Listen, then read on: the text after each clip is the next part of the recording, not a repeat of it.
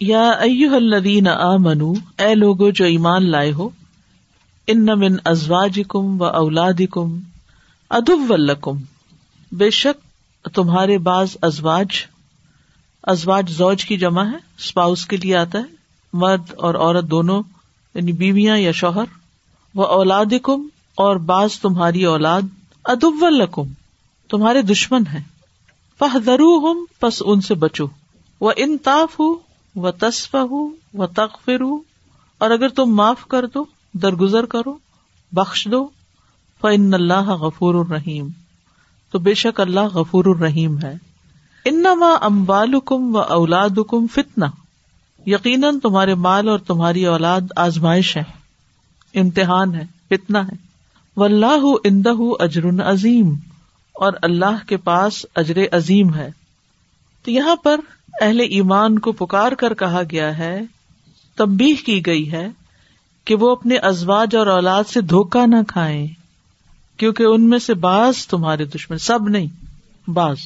بعض ازواج مددگار ہوتے ہیں اور بعض ازواج دشمن ہوتے ہیں۔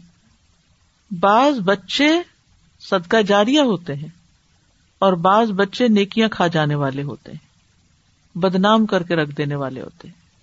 مصیبتوں کا باعث ہوتے ہیں۔ دشمن کون ہوتا ہے؟ کیونکہ یہاں دو پیارے پیارے رشتوں کو دشمن کہا گیا۔ دشمن وہ ہوتا ہے جو تمہارے خلاف برائی کا ارادہ رکھتا ہے یعنی جو تمہیں نقصان دیتا ہے۔ تو اب یہ اولاد اور یہ کس طرح دشمن بن گئے؟ سورت المنافقون میں اس کا ذکر آ چکا ہے کہ لات الحکم امبالکم ولا اولاد ان ذکر اللہ۔ کہ تمہارے مال اور تمہاری اولاد جو ہے وہ تمہیں اللہ کے ذکر سے نہ غافل کرے تو جب ازواج اور اولاد اللہ کے ذکر سے غافل کرتی ہے، اللہ کی اطاعت سے روکتی ہے، اللہ کا حق ادا نہیں کرنے دیتی، تو وہ دراصل انسان کے دشمن کہ وہ انسان کی آخرت کو نقصان دینے والے یا ایسے ایسے مطالبات کرتے ہیں کہ جن کو آپ حلال طریقے سے پورا نہیں کر سکتے اور اس کے لیے آپ حرام میں پڑ جاتے ہیں۔ پھر یہ کہ انسان ان کی محبت میں نیکی کے کاموں سے محروم رہ جاتا ہے۔ جیسا کہ ترمزی کی روایت میں آتا ہے، ابن عباس کہتے ہیں، کچھ لوگ مدینہ پہنچے اور وہ رسول اللہ صلی اللہ علیہ وسلم کی خدمت میں حاضر ہوئے۔ تو انہوں نے دیکھا کہ کچھ لوگ دینی مسائل سیکھ چکے ہیں آلریڈی یہ دیکھ کر انہیں اپنے اہل و عیال پر غصہ آیا اور انہوں نے ارادہ کیا کہ اپنے اہل و عیال کو سزا دیں، کیونکہ انہوں نے ان کو ارلی ہجرت سے روک رکھا تھا۔ تو اس پر یہ آیت نازل ہوئی کہ ان کی محبت کی وجہ سے تم نیکی میں پیچھے رہ گئے۔ اب تم چاہتے ہو کہ ان کو نقصان دو؟ نہیں۔ فہ ضرور ہوں ان سے محتاط رہو۔ یعنی محتاط کس انداز میں؟ یعنی بچ کے رہو کہ کون سا ان کا مطالبہ صحیح ہے اور کون سا غلط ہے۔ کہا وہ تمہیں اللہ کے راستے میں مددگار بننے کی بجائے تمہارے لیے اور رکاوٹ بن جاتے ہیں۔ اسی طرح ایک اور روایت بھی آتی ہے۔ اوف بن مالک ایک ایالدار آدمی تھے۔ جب جہاد پر جانے کا ارادہ کرتے، تو بیوی بچے ان کے سامنے رونے لگتے اور ان کے دل میں رکت پیدا کر دیتے اور کہتے کہ آپ ہمیں کس کے سہارے چھوڑ کے جا رہے ہیں۔ اس طرح ان کے دل میں نرمی آ جاتی اور وہ جانے سے رہ جاتے۔ تو اولاد اور ازواج اس وقت دشمن بنتے ہیں جب وہ ہمیں نیکی کے کام سے روک دیتے ہیں، جب اللہ کی اطاعت سے روک دیتے ہیں۔ جب وہ خیر کے رستے میں رکاوٹ بنتے ہیں۔ مثلاً، نماز کا وقت ہوتا ہے۔ عموماً آپ غور کریں کہ جن ماؤں کے بچے چھوٹے ہوتے ہیں، ان کی اگر نماز لیٹ ہوتی ہے اور بعض اوقات قزا تک ہو جاتی ہے، تو اس کی وجہ کیا ہوتی ہے بنیادی؟ بچے۔ این نماز کے وقت بچے رونا دھونا ڈال دیتے این نماز کے وقت ان کو واش روم جانا یاد آ جاتا ہے۔ این نماز کے وقت وہ کوئی ایسا کام خراب کر دیں گے کہ اس کو سمیٹنے میں آپ کی نماز قزا نہیں تو لیٹ تو ضروری ہو جائے گی۔ جب بڑے ہو جاتے ہیں تو بھی ان کے مطالبے ختم نہیں ہوتے۔ سارے شکو شکایت انہیں اس وقت یاد آتے ہیں جب آپ کو کوئی دین کے کام کے لیے نکلنا ہوتا۔ آپ ہمیں تو ٹائم ہی نہیں دیتی اور آپ روز درس پہ چلی جاتی ہیں۔ آپ تو اپنے ہی پڑھنے میں لگی رہتی ہیں۔ آپ ہمیں نہیں پڑھاتی۔ وغیرہ وغیرہ۔ مختلف لوگوں کے مختلف مسائل ہو سکتے اور نہ صرف یہ کہ اولاد بلکہ ازواج کی طرف سے بھی یہی ہوتی چھٹی کا دن ہے اور تم لوگ کہاں چل پڑتے ہو۔ ازواج زیادہ تنگ کرتے ہیں۔ تو بات یہ ہے کہ انسان ان رشتوں کو کاٹ نہیں سکتا۔ کچھ تعلقات ایسے ہوتے ہیں نا، جب آپ دیکھتے ہیں کہ وہ لوگ آپ کو تنگ کر رہے ہیں، تو آپ کسی نہ کسی طرح ان کو اوائڈ کر لیتے ہیں۔ لیکن یہ اولاد اور ازواج کو آپ کس طرح بین کر سکتے ہیں؟ کہ وہ گھر سے نکال دیں گے ان کو؟ نہیں۔ ان کے ساتھ بڑی احتیاط سے معاملہ کرنے کی بات کی گئی ہے۔ فہ ضرور بس محتاط رویہ۔ نہ تو آپ نے ان کو گالی گلوچ کرنی، نہ آپ ان کو چھوڑ سکتے ہیں نہ آپ ان کو سزا دے سکتے ہیں نہ آپ ان کا کھانا پانی بند کر سکتے ہیں کیونکہ یہ آپ کی ذمہ داریوں میں سے۔ تو بہت محتاط، جیسے وہ کہتے نا کہ انسان پھونک پھونک کے قدم رکھتا ہے، کہ کہیں ان پر جاتی بھی نہ کر بیٹھے اور کہیں ان کے چنگل میں بھی نہ آ جائے، کہیں ان کی ڈالی رکاوٹ سے خیر کے کام سے روکی نہ جائے۔ اچھا یہ نماز کی بات کی میں نے، پھر ست کا خیرات میں رکاوٹ کون بنتا ہے؟ آپ کسی غریب کو دینے لگتے ہیں تو آپ سوچتے چلو اپنی بیٹی کو ہی دے دیتے ہیں۔ رشتے داروں کو دینے کا دگنا اجر ہے۔ پلٹ پلٹ کے ساری خیر اپنوں کے اندر ہی کر دیتے ہیں۔ باہر نکلنے کا موقع ہی نہیں دیتے۔ بچوں کے مطالبات اتنے زیادہ ہوتے ہیں۔ ایک کے بعد ایک چیز۔ آپ ایک چیز ان کو لے دیں تو پھر اس کے بعد ایک اور چیز آ جائے گی سامنے۔ پھر ایک اور چیز آ جائے گی۔ اب آپ دیکھیے کہ اسمارٹ فون بچوں کی بھی ضرورت بن چکے۔ آج سے دس سال پہلے بچوں پہ ایسا تو کوئی خرچہ نہیں تھا نا۔ تو وہ جو اسمارٹ فون کے پیسے تھے وہ رشتے داروں کو چلے جاتے تھے سد کا خیرات میں چلے جاتے تھے۔ پھر اسی طرح اب ایک اور ٹرینڈ بہت ہو گیا ہے ایکسپینسو ویکیشن اس کے لیے آپ کو پیسے جمع کرنے، تو آپ کسی نیکی کے کام میں، دین کے کام میں کہاں سے خرچ کریں گے؟ اور یہ آپ کی ضرورت بنتی چلی جا رہی ہے۔ پھر اسی طرح پہلے پبلک ٹرانسپورٹ یوز کر لیتے تھے، اب اوبر کے بغیر گزارا نہیں۔ تو ایکسپینس تو بڑھ گیا نا۔ پھر اسی طرح بعض اوقات ہم صرف اسٹیٹس سمبل کے لیے بچوں کے مطالبے اور بچوں کی فرمائش پر بڑی گاڑی، بڑا گھر، قیمتی، بڑی نہ بھی صحیح، قیمتی۔ پھر اسی طرح بچوں کے مطالبے پر آج وہاں پر باہر کھانے کے لیے لے جائیں، آج پیزا آرڈر کر دیں، آج فلانا کر دیں۔ یہ ساری چیزیں کیا چاہتی؟ پیسے ہوں گے تو یہ کریں گے نا۔ یعنی ایک کے بعد ایک فرمائش اور صرف ایش و عشرت کی زندگی کی فرمائش۔ یعنی کہ وہ ہمارے لیے کوئی ضروری نہیں ہے کہ ہم ان کو یہ ساری ایش کروائیں۔ اب اس میں دو چیزیں جاتی ہے ٹائم بھی جاتا ہے، پیسہ بھی جاتا ہے۔ اور خوش وہ پھر بھی نہیں ہوتے، پھر بھی وہ آپ کے دین کو بلیم کرتے رہیں گے۔ یعنی انہیں آپ کے اندر کوئی ایب نقص نظر نہیں آئے گا تو آپ کا دیندار ہونا ان کے نزدیک بہت بڑا ایب ہے۔ اور پھر آپ کو احسان جتائیں گے کہ آپ کے ریئیکشن میں ہم دین سے دور ہو رہے ہیں۔ کیونکہ آپ ہمیں ہر وقت دین کی نصیحت کرتے رہتے ہیں۔ پھر آپ دیکھیں کہ بچہ بچہ برانڈ کے پیچھے بھاگ رہا ہے۔ یعنی اگر ان کو اسکول بیگ بھی لینا ہے تو وہ برانڈ کا چاہیے۔ تو ظاہر ہے اس کے لیے آپ کو پھر اوور ٹائم تو کام کرنا ایک جاب سے تو یہ سب کچھ نہیں ہو سکتا۔ تو ان کی دل کی فرمائشیں اور خواہشیں پوری کرنے کے لیے پھر اسی طرح ظاہر پیئر پریشر ہے۔ برتھ ڈے پارٹی بھی ضرور کرنی ہے۔ اس میں لیوش فوڈ بھی ہونی چاہیے۔ پھر اسی طرح اگر شادی کا موقع ہے، تو آپ دیکھیے کہ شادیوں میں ہم انسریلی کتنا خرچ کرتے ہیں۔ جن چیزوں کی ضرورت نہیں ہوتی۔ لباس ہو، زیور ہو، سجاوٹ ہو، بناوٹ ہو، ہر چیز میں۔ پھر اسی طرح ایجوکیشن کے معاملے میں۔ پھر اسی طرح اگر ہے نہیں تو پھر قرضہ لے لیں گے۔ کریڈٹ کارڈ کا یوز پھر اسی طرح گھروں کو سجانے میں۔ یعنی ہر کچھ عرصے کے بعد فرنیچر چینج ہونا چاہیے کرٹن چینج ہونے چاہیے کارپیٹ چینج ہونا چاہیے۔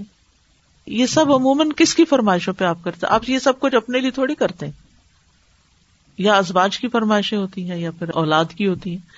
ان فرمائشوں کو پورا کرنے کے لیے آپ کو کیا کرنا پڑتا ہے؟ یہ چند مثالیں دی ہیں آپ کو۔ ٹائم اور ایفرٹ اور پیسہ۔ آخرت کہاں گئی؟ آخرت کمانے کے لیے وقت کہاں گیا؟ کہ کچھ آپ سیکھیں، کچھ سکھائیں اور پھر انہیں بھی اپنا مستقبل کیا نظر آتا ہے کہ آئندہ زندگی میں ہم نے بھی یہ سب کچھ کرنا ہے، اس کے لیے پھر زیادہ کمانے کے طریقے حلال ہو یا حرام ہو پھر ان کا بھی متمع نظر وہی بننا لگتا ہے۔ ہم کسی نہ کسی طرح ٹوٹے پھوٹے خود دین کی طرف آ بھی جاتے ہیں، لیکن اپنی اولاد کو لانے کی کوشش نہیں کرتے، اس پر محنت نہیں کرتے۔ تو کوئی شخص دین کے ساتھ کتنا کمیٹڈ ہے؟ کتنا سیریس ہے؟ وہ اس سے پتا چلے گا کہ وہ اپنی اولاد کے لیے کتنا فکر مند ہے کہ اس کو دین کتنا سکھانا ہے۔ دین سکھا رہا ہے یا نہیں؟ یا دین کی طرف لا رہا ہے یا نہیں؟ یا اللہ کا بندہ بنا رہا ہے یا نہیں؟ یا وہ ان کی دنیا ہی کے بارے میں زیادہ فکر مند ہے۔ کیونکہ اگر ہمارے دل میں دین کی محبت زیادہ تو یہ کیسے ہو سکتا ہے کہ پھر ہم اپنی اولاد کے لیے دین پسند نہ کریں؟ اپنے لیے اگر ہم نے دین پسند کیا تو اولاد کے لیے بھی ہمیں دین پسند کر ورنہ پھر ادب القم وہ کل آپ ہی کو پوچھیں گے، آپ ہی کا دامن پکڑیں گے کہ آپ نے ہمیں کیوں نہیں سکھایا تھا؟ آپ ہمیں یہاں کیوں لے کر آئے تھے؟ آپ ہماری بگڑنے کا سبب بنے۔ تو اس اعتبار سے بھی وہ آپ کے ساتھ دشمنی کرتے ہیں۔ اور پھر جو ازواج اور اولاد کے ساتھ کانفلکٹ ہوتے ہیں، ان میں فہ ضرور کے بعد وہ انتاف ہو و تصف ہو و تخفر تین لفظ دیے گئے۔ معافی، درگزر، بخش دینا۔ فن اللہ غفور الرحیم. تو اللہ بھی غفور الرحیم ہے، کیونکہ عمل کی جزا اسی کی جنس سے ہوتی ہے۔ اگر تم معاف کرو گے تو اللہ بھی تمہیں معاف کر دے گا۔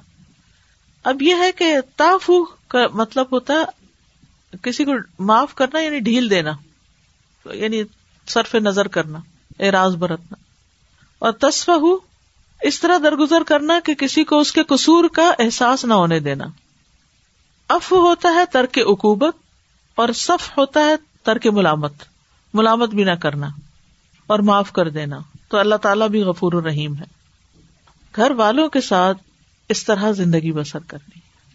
ان دشمنوں کے ساتھ اس طرح نبٹنا ہے۔ عام طور پر کیا ہے کہ جس کو ہم دشمن سمجھتے ہیں، اس کے ساتھ محاذ قائم کر لیتے ہیں، مقابلے پہ آ جاتے ہیں۔ پھر اس کو نیچا دکھانے کی کوشش کرتے اس کو کنٹرول کرنے کی کوشش کرتے ہیں۔ پھر اس کے ساتھ برا سلوک کرتے ہیں، پھر اس کو بین کر دیتے ہیں، یا ان کو نکال دیتے ہیں یا خود نکل جاتے ہیں۔ یہی ہو رہا ہے نا گھروں میں۔ لیکن ایک اسلامی گھر کیا ہے؟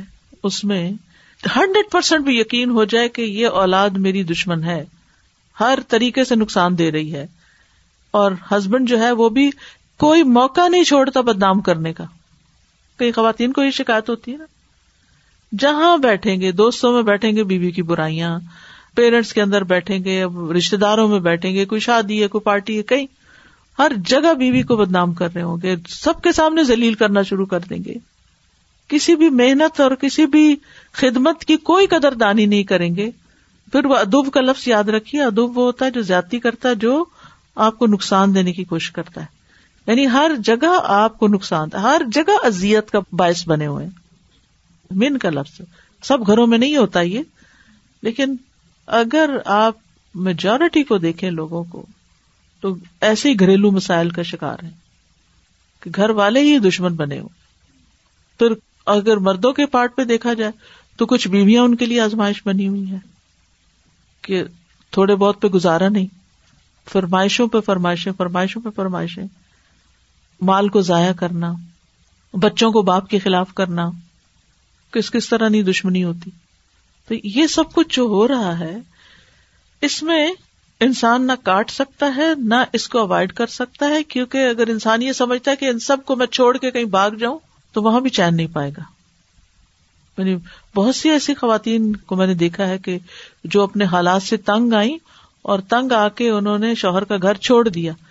لیکن کچھ ہی عرصے کے بعد سمجھ آ گئی کہ نہیں، ماں باپ کا گھر میں بھی چین نہیں ہے۔ اکیلے رہنے میں بھی مزہ نہیں ہے۔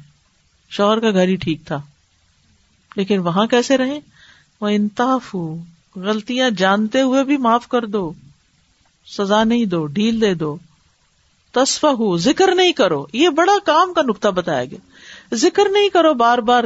وہ تم نے پہلی رات یہ کیا تھا اور وہ تم نے پہلے مہینے میں یہ کیا تھا اور فلاں موقع پہ یہ کیا تھا اور فلاں ان باتوں کو اگنور کر دو۔ ذکر نہیں کرو۔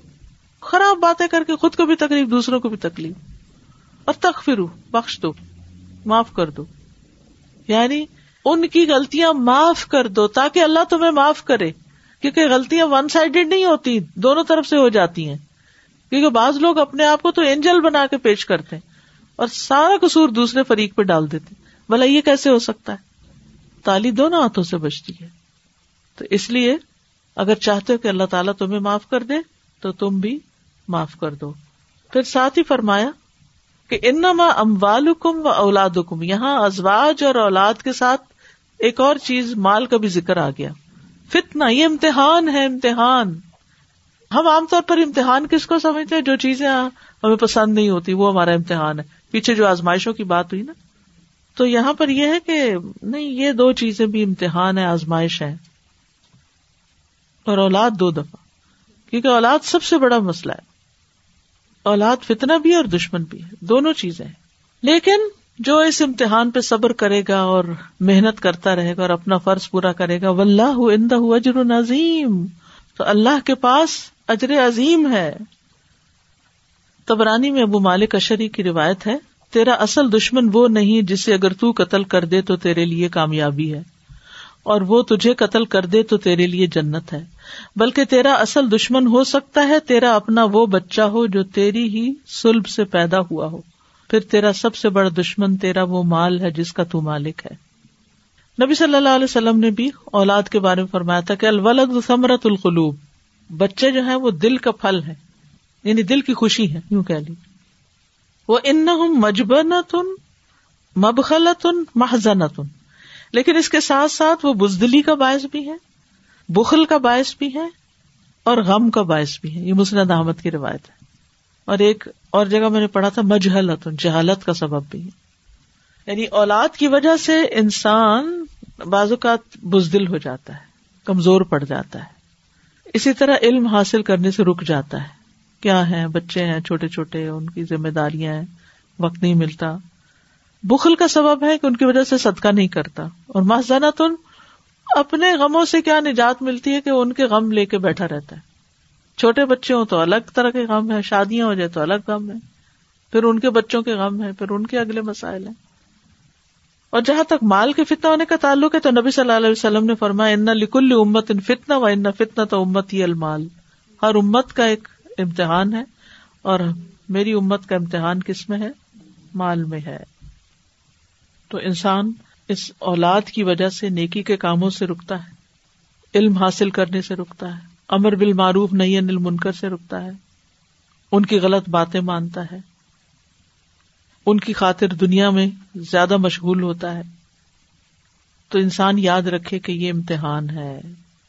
اور اس طرح کا امتحان ہے کہ انسان ان کی وجہ سے اپنی آخرت برباد نہ کر لے۔ اور اللہ کے پاس اس امتحان میں پڑھنا اجر عظیم کا باعث بھی ہے۔ کیونکہ مال اور اولاد سے زیادہ اللہ اور اس کے رسول سے محبت کرنا ہم پر لازم ہے۔ ہمارے ایمان کا حصہ ہے۔ لہذا کیا کرو؟ فتق اللہ مستتا تم اللہ سے ڈرو جتنی تم میں استطاعت ہے۔ وسم و اتی اور سنو اور اطاط کرو۔ وہ انفکو خیر انفو سکم اور خرچ کرو۔ تمہارے نفسوں کے لیے بہتر ہے۔ وہ میں یو کشوہ نفسی ہی اور جو کوئی اپنے نفس کے بخل سے بچا لیا گیا، ہر سے بچا لیا گیا فلا کا حم المفل تو یہی لوگ فلاح پانے والے ہیں۔ تو اس امتحان میں کامیاب ہونے کے لیے اللہ کے تقوا کی ضرورت ہے۔ فتق اللہ مستطاط جیسے آتا نا، یا الزین امن اتق اللہ حق کا تقاتی ولا تموت اللہ وان تم مسلم یعنی جتنی طاقت ہے، جتنی استطاعت ہے جتنا اللہ سے ڈر سکتے ہو، جتنا تمہارے میں ہمت ہے، اتنا کرو۔ بس ماؤ اور سنو۔ کیا سنو؟ نصیحت۔ وہ اتی ہو اور مانو۔ اور اطاعت کرو۔ کیا؟ حکم۔ وہ انفکو اور خرچ کرو۔ خیر انف سکم تمہارے حق میں بہتر ہے۔ اس کا مطلب کیا ہے؟ کہ انسان مال اور اولاد کے فتنے میں کامیاب نہیں ہو سکتا جب تک کہ وہ نصیحت کی باتیں سنتا نہ رہے۔ یعنی علم کی مجلسوں سے اس کا واسطہ نہ ہو، جو احکامات ہو ان کی اطاعت نہ کرے، اور پھر اپنے وقت کو، اپنے مال اور اپنی صلاحیتوں کو خیر کے کاموں میں نہ لگائے۔ جو شخص یہ کرتا رہے گا، وہ اس امتحان میں کامیاب ہو جائے گا۔ اور پھر سب سے بڑھ کر ومیو کا شہ نفسی، دل کی تنگی سے جو بچا لیا گیا، تو ایسے ہی لوگ فلاح پانے والے کامیابی کے لیے ضروری ہے کہ انسان دل کی تنگی سے نجات پائے۔ دل کی تنگی کیا ہوتی ہے؟ یعنی ایسا بخل کے جس میں ہرس بھی ہو، لالچ بھی ہو۔ تو کرنے کے کام جو ہے وہ یہاں بتا دیے گئے۔ اور اس کے بعد یہ ہے کہ اس امتحان میں کامیاب ہونے کے لیے جہاں ایک طرف احکامات وغیرہ سننے، وہاں خرچ کرنا جو ہے، دینا اور تنگی سے بچنا، بخل سے بچنا وہ ضروری ہے۔ کیونکہ مال سے محبت انسان کو خرچ نہیں کرنے دیتی۔ اولاد سے محبت انسان کو خرچ نہیں کرنے دیتی۔ ازواج سے محبت انسان کو اللہ کے رستے میں خرچ نہیں کرنے دیتی۔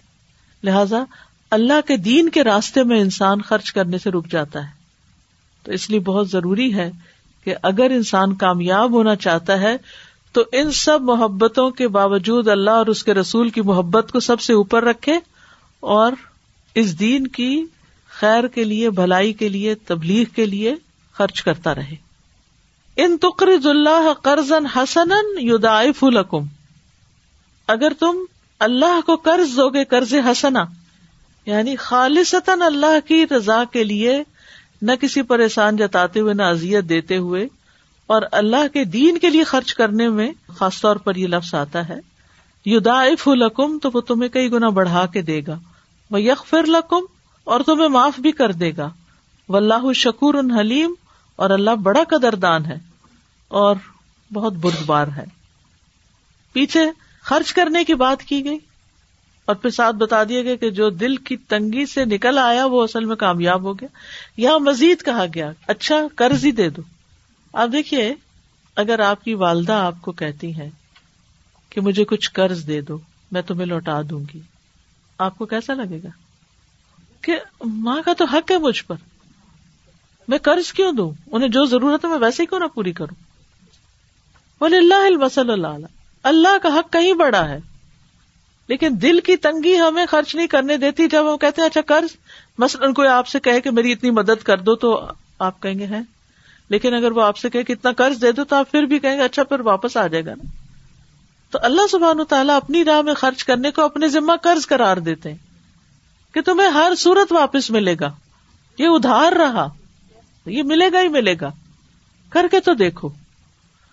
اور بہت سے گناہوں کا جو مالی گنا ہوتے ہیں یا اولاد کے معاملے میں ہوتے ہیں یا ازواج کے معاملے ان کا جو کفارہ ہے یا ان گناہوں کو دھونا ہے، وہ صدقات سے ہی دھو سکتا ہے انسان۔ ان گناہوں سے نجات یا ان کے بوجھ سے چھٹکارا صدقے کے ذریعے ہوتا ہے۔ پیچھے ہم نے پڑھا کہ عمل سالے انسان کرے۔ اور سورت المنافقون میں بھی آپ نے پڑھا تھا کہ جب انسان موت کے قریب پہنچتا ہے تو کیا کہتا ہے؟ کیوں نہ مجھے تھوڑی مہلت اور ملی کہ میں صدقہ کرتا۔ لیکن جب تک زندہ ہوتا ہے، ازواج اور اولاد صدقہ نہیں کرنے دیتے۔ اگر ان کو پتا چل جائے نا کہ آپ کس کو کیا دے رہے ہیں، تو جیب خرچی بند ہو جائے۔ کتنی دفعہ ایسے ہوتا ہے نا کہ کہ مجھے یاد ہے کہ جب میں بچوں کے کپڑے نکالنے لگتی تھی تو میں ان کے سامنے نہیں نکالتی تھی۔ پھر آہستہ آہستہ ان کی ذہن سازی کی، پھر ان سے نکلواتی تھی۔ کیونکہ وہ کہتے تھے، یہ بھی نہیں دینا، یہ بھی نہیں دینا، یہ بھائی چھوٹے ہو چکے تمہارے پہننے کے نہیں ہیں آپ لیکن نہیں، شہ، دل کی تنگی کہ اپنی چیز کسی کو کیوں دے بہن بھائیوں میں بھی شیئرنگ نہیں ہوتی۔ کسی کو معاف کرنے کے لیے دل بڑا ہونے کی ضرورت ہے نا۔ اور دل بڑا کرنے کے لیے صدقہ بہترین علاج ہے۔ جو شخص کثرت سے صدقہ کرتا نا، پھر اس کا دل اتنا بڑا ہو جاتا آئی ڈونٹ کیئر کوئی بات نہیں۔ کسی نے مجھے کہہ دیا، خیر ہے، میں نے عزت کا بھی صدقہ کیا۔ یعنی صدقہ صرف مال کا ہی نہیں ہوتا، عزت کا بھی صدقہ ہوتا کہ اگر کسی نے مجھے گالی دی ہے یا برا بلا کہا یا کچھ بھی کیا، میں نے معاف کیا، یہ معاف کرنا بھی صدقہ ہے۔ اور کون معاف کر سکتا ہے جس کا دل بڑا ہوتا ورنہ کہتے اس کو تو معاف کروں گی ہی نہیں۔ یہ دل کی تنگی ہوتی ہے جو معاف نہیں کرنے دیتی۔ اور پھر یہاں پر جو قرض حسنا کی بات کی گئی، پھر اس کو کئی گنا بڑھائے گا۔ ایک لکما ایک پہاڑ برابر ہو جاتا ہے۔ ایک دینار سات سو بن جاتے ہیں۔ وہ مسل الدین یون فکون ام فی سبیل اللہ کا مسل حبت امبت سبا سنابل، اور وہ یک فر لکم بخش بھی ہو جائے گی کفارا ہو جائے گا ان گناہوں کا، اور اللہ بڑا ہی قدردان ہے۔ وہ کان سا مشکورا۔ اور حلیم جو ہے، یہ ایک مستقل صفت ہوتی ہے۔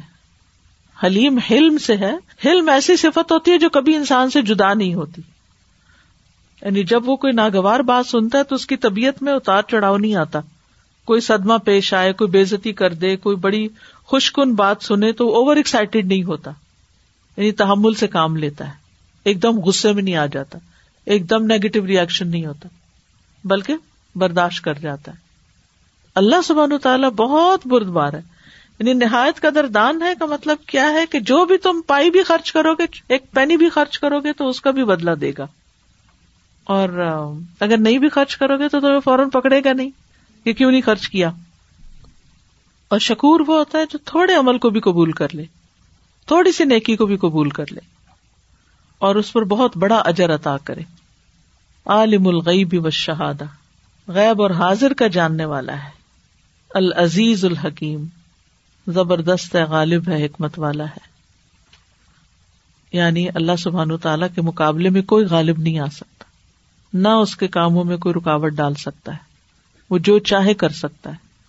اور اس کے جو بھی کام ہے وہ سب حکمت پر مبنی ہے ہر چیز کو اس نے اپنی جگہ پر رکھا ہوا۔ تو بہرحال، یہاں مال اور اولاد کے فتنے سے بچنے کا علاج بتایا گیا ہے کہ انسان نفلی عبادات اور صدقات کرے۔ اور پھر جتنی کر سکتا ہو، حسب استطاعت۔ جو نہیں کر سکتا، اس کا مطالبہ نہیں کیا گیا۔ اور پھر انفکو میں واجب صدقات بھی ہو سکتے ہیں اور قرض حسنا میں نفلی صدقات دونوں طرح۔ جو شخص اللہ سے ڈرتا ہے وہ اپنی زکوٰۃ کو وقت پر ادا کرتا ہے، پوری پوری ادا کرتا ہے، اس میں کوئی کسی قسم کی کوتا ہی نہیں کرتا، بلکہ ایکسٹرا بھی دیتا ہے۔ اور قرض حسنا جو ہے، بنیادی طور پر اللہ کے راستے میں خرچ کرنا ہے، یہ حضرت عمر کا کال ہے۔ لیکن بعض کہتے ہیں گھر والوں پر خرچ کرنا، ان کی ساری تکلیفوں کے باوجود پھر ان پہ خرچ کرنا، یہ بھی بڑے دل کی علامت ہے نا۔ ورنہ یہ ہوتا ہے کہ جیسے شوہر ہے وہ، اگر بیوی سے ناراض ہو گیا تو سب سے پہلے وہ یہی کہے گا کہ ٹھیک ہے، اس کی بنیادی ضروریات بھی نہیں پوری کرتا، یا گھر سے نکال دے گا اور اس کا خرچہ بند کر دے گا۔ تو ان چیزوں سے روکا گیا ہے۔ تو گھر والوں پہ خرچ کرنا بھی قرض ہنسنا شمار ہوتا ہے۔ اور پھر حسن کا لفظ جو یہاں پر ہے نا مطلب اس میں دل کی خوشی بھی ہے۔ یعنی صرف ایسے ہی نہیں کہ خرچ کر دو، بلکہ خوشی سے خرچ کرو۔ پیچھے کا نا، دل کی تنگی سے بچو۔ اور یہاں دل کی خوشی سے خرچ کرو۔ احسان نہیں جتاؤ۔ تو تمہارے اجر جو ہے وہ کئی گنا زیادہ ہو جائیں گے، لا تعداد ہو جائیں گے۔ ایک نیکی کے بدلے دس نیکیاں تو ہیں ہی، اس سے بھی زیادہ ہو جائیں گی۔ پھر لا تعداد کا بھی مانا کیا گیا ہے۔ اور پھر سب سے بڑی بات یہ ہے کہ تمہارے سے بھی کوئی جو زیادتی ہوئی، اللہ تعالیٰ اس کو بھی معاف کر دے گا۔ اور پھر یہ کہ یوزائف میں نا جیسے وہ ایک کھجور جو ہے وہ ایک پہاڑ کے برابر ہو جائے گی۔ بڑھاتے بڑھاتے بڑھاتے اللہ تعالیٰ صدقہ کو اپنے دائیں ہاتھ میں قبول کرتا ہے، پھر اس کو پالتا ہے، جیسے تم میں سے کوئی اپنے پچیرے کو، گھوڑے کے بچے کو پالتا ہے اور پھر وہ اس کو بڑھاتا ہے، حتیٰ کہ ایک لکما بہت پہاڑ برابر ہو جاتا ہے۔ اور حقیقت یہ ہے کہ جو کچھ انسان اپنے ہاتھ سے دے کے جاتا ہے، وہی اس کے لیے بچ گیا۔ باقی تو سب جو چھوڑ کے جاتا ہے، وہ تو گیا اس کے ہاتھ سے۔ اور پھر اللہ کا دردان ہے اور علم والا ہے۔ بندوں پہ جو بھی خرچ کرتے ہیں، وہ کیا کرتے ہیں؟ کوئی نہ کوئی نقص نکال دیتے ہیں۔ کبھی راضی نہیں ہوں گے۔ چاہے گھر والوں پہ لاکھوں خرچ کر دیں، تو راضی نہیں ہوں گے۔ لیکن اللہ تعالیٰ کے راستے میں تھوڑا سا بھی دیں گے، تو قدر دانی کرے گا۔ اس پہ اجر عظیم عطا کرے گا۔ وہ صدقات کی قدر کر کے کئی گنا زیادہ بڑھا دیتا ہے۔ اور شکور ہے ہی وہ جو تھوڑے عمل پر بڑی جزا دے، تھوڑے عمل کی قدر کرے۔ حتیٰ کی کوشش کرنے کے باوجود اگر کوئی نیکی نہیں کر سکا، اس پر بھی اجر دیتا ہے۔ اور ایک نیکی کے بعد اگلی نیکی کی مزید توفیق بھی دیتا ہے۔ حتیٰ کہ کافر کو بھی اس کی نیکی کا بدلا دیتا ہے، چاہے وہ دنیا میں ہی ہے۔ وہ حدیث میں آتا ہے نا کہ کافر کو دنیا میں ہی بدلا دے دیا جاتا ہے، ان کا بھی نہیں حق رکھتا۔ اور حلیم ہے یعنی معاملات کو صبر اور حکمت سے سنبھالتا ہے، جلد بازی نہیں کرتا، مہلت دیتا ہے۔ جلدی سزا نہیں دیتا۔ بندوں کی نافرمانی کے باوجود ان کو دیتا رہتا ہے۔ حالانکہ وہ ظاہر اور غائب سب چیزیں جانتا ہے۔ ہم تو صرف بندوں کا ظاہر جانتے ہیں نا، پھر بھی ان کی غلطیوں پہ صبر نہیں کر سکتے۔ وہ ہمارے اندر دلوں کی نیتیں اور ہمارے اندر کی خرابیاں، وہ سب کچھ بھی جانتا ہے۔ اس کے باوجود وہ جلدی نہیں پکڑتا۔ وہ مہلت دیے چلے جاتا ہے۔ وہ سرگوشیوں کو بھی جانتا ہے۔ اور آخری آیت میں تو صرف اللہ کے ناموں کا ہی ذکر ہے۔ اور ان ناموں میں العزیز نام بھی آیا ہے کہ اللہ کی پکڑ سے بھی ڈرو۔ اس کا علم تو ہے ہی، لیکن اگر تم نے اطاعت نہیں کی تو پکڑ بھی ہوگی۔ تو بہرحال اس صورت کے اندر ایمان بلّہ بھی ہے، ایمان بلیوم الآخر بھی ہے بال رسول بھی ہے بال کتاب بھی ہے بال ملائکہ بھی ہے۔ کیونکہ ملائکہ کتابوں کو لے کے اترتے، انزلنا میں، تقدیر پر ایمان بھی ہے۔ اللہ کے بارہ ناموں کا ذکر ہے، قدیر، بصیر، غنی۔ حمید، خبیر، علیم، غفور، رحیم، شکور، حلیم، العزیز، الحکیم اور بنیادی طور پر اس صورت میں اہل و عیال اور مال کے فتنے سے خبردار کیا گیا ہے اور اس فتنے سے بچنے کا حل بھی بتایا گیا ہے۔ يا أيها الذين آمنوا من أزواجكم وأولادكم عدوا لكم فاحذروهم وإن تعفوا وتصفحوا وتغفروا فإن الله غفور رحيم إنما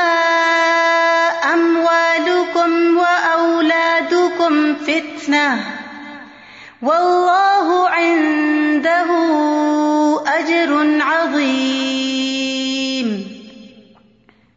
فاتقوا الله ما استطعتم واسمعوا وأطيعوا وأنفقوا خيرا لأنفسكم ومن يوق شح نفسه فأولئك هم المفلحون إن تقرضوا الله قرضا حسنا يضاعفه لكم ويغفر لكم. والله شكور حليم.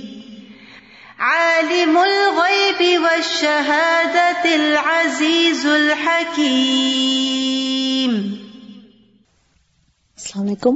استاذہ، یہاں پر قرآن کی میریکولس اور اتنی بیوٹیفل کوالٹی یہ پتہ چلتی ہے کہ یہاں پہ اللہ سبحانہ و تعالیٰ پرابلم بھی بتا رہے پھر سولوشن بھی بتا رہے کہ یہ مسئلہ ہے ازواج اولاد اور مال کا اور تمہیں کیسے اب ان چیزوں کو ٹینڈل کرنا ہے۔ ورنہ یوزلی سب ہمیں صرف پرابلم بتا دیتے ہیں۔ آگے بتاتے نہیں ہیں کرنا کیا ہے تو ہم ہمیشہ پریشانی میں رہتے ہیں کہ اب کیسے صحیح اس کی حل کیا معلوم کرے تو اس کا مطلب ازواجی زندگی یا گھریلو زندگی کے مسائل کا حل دلوں کی وسط میں ہے۔ معاف کرنے میں ہے مال خرچ کرنے میں ہے محتاط رہنے میں ہے۔ کتنی خوبصورت ہدایت بہت خوبصورت۔ اور دشمن کا بتا بھی دیا۔ یہ بہت بڑی بات ہے۔ اگر یہی نہ پتا ہو تو ساری زندگی یہ معلوم کرنے میں دشمن کون ہے دوست کون ہے؟ دیکھیے یہ دشمنی دو طرح سے ہوتی ہے۔ ایک یہ کہ وہ آپ کو ذلیل کریں اور ایک یہ کہ وہ آپ سے شدید محبت کریں۔ وہ بھی دشمنی ہے۔ کیونکہ پھر اس محبت کے جواب میں ہم انہیں کے ہو کے رہ جاتے ہیں اللہ اور اس کے دین کے تقاضے بھول جاتے ہیں۔ یہ بھی دشمنی ہے۔ یہ بھی دشمن وہ میٹھے دشمن ہوتے ہیں۔ جیسے ماں بھی بہت زیادہ میٹھی ہو جاتی ہے بچے کے ساتھ تو اسے صبح بھی نماز پہ نہیں اٹھاتی نہ اسے صرف کہتی ہے کہ اگر کھاؤ گے نہیں تو میں یہ ٹوائے نہیں دوں گی لیکن اگر وہ نماز نہیں پڑھتا تو اسے پھر بھی سب کچھ مل جاتا ہے۔ تو اسی طرح اتنا میٹھا پیار اتنا زیادہ کہ زہر بن جائے وہ۔ السلام علیکم۔ ویسے تو یہ پوری صورت بہت خوبصورت ہے لیکن میں یہ جو آیت نمبر ہے چودہ وہ انتاف و تصو و تخر والی اس پر غور کری تھی کہ اللہ سمت تعالیٰ نے یعنی کہ آخرت کے معاملات کے بارے میں بھی یہ بتایا کہ معاف کر دیا جائے اور اس سے درگزر کیا جائے اور سب کچھ۔ اور ہم لوگ جو ہے دنیاوی معاملات میں بھی ان چیزوں کو جو ہے کوئی اہمیت نہیں دیتے کہ معاف کر دیں درگزر کریں تو وہ تو بہت چھوٹی ہوئی آخرت کے مقابلے میں۔ اور دوسری چیز جو میں دیکھ رہی تھی آیت نمبر سولہ میں جو طریقہ کار بتایا گیا کہ پھر ہمیں سننا ہے اور اطاعت کرنا ہے اور انفاق کرنا ہے۔ تو یہ جو تینوں چیزیں بتائی گئی ہیں یہ بہت اہمیت کی ہیں کہ ہم آئیں اور سنیں اور بیٹھیں اور ایسی جگہوں سے اپنے آپ کو جوڑ کے رکھیں جہاں پر ہمیں ان چیزوں کو سننے کا موقع ملے۔ ہوتا یہی ہے کہ سن کے نہ چلے جائیں بلکہ کر کے بھی دکھائیں اتیو اتیو بس مئو و اتیو اور سر ہوتا یہ کہ ویکینڈ پہ واقعی میں ساری محبتیں ہم کو اتنا گھیر لیتی ہیں کہ گھر میں بیٹھ کے بھی سننا مشکل ہوتا ہے اور گھر سے نکل کے آنا تو واقعی بہت محال ہو جاتا ہے۔ ساری محبتیں اسی دن اکٹھا ہو جاتی ہیں جی۔ لوگ آ بھی جاتے ہیں۔ کیونکہ ویک ڈیز میں دنیا کمانے میں لگے ہوتے ہیں اور ویکینڈ پہ پھر اس کو خرچ اور بس مستقل یہی مطالبہ ہوتا ہے کہ آج تو نہ جائیں کم از کم ویکینڈ تو ہمارے ساتھ گزاریں۔ روز روز تو آپ لوگ اٹھ کر کے ویسے ہی چلے جا رہے ہوتے ہیں تو ان سے نکل کے آنا آسان کام نہیں ہوتا بس اللہ دینے والا ہے توفیق کا۔ السلام علیکم۔ استاذہ جی میں نے اس پرابلم کا حل نکالا ہے۔ اس طرح کے جو رشتے دار ہیں سب کو کہتی ہوں ڈھائی بجے آئے ہم کھانا کھائیں گے۔ اس سے پہلے کسی کو بلاتی نہیں۔ جو بھی کہے میں کہتی ہوں ڈھائی بجے آئے۔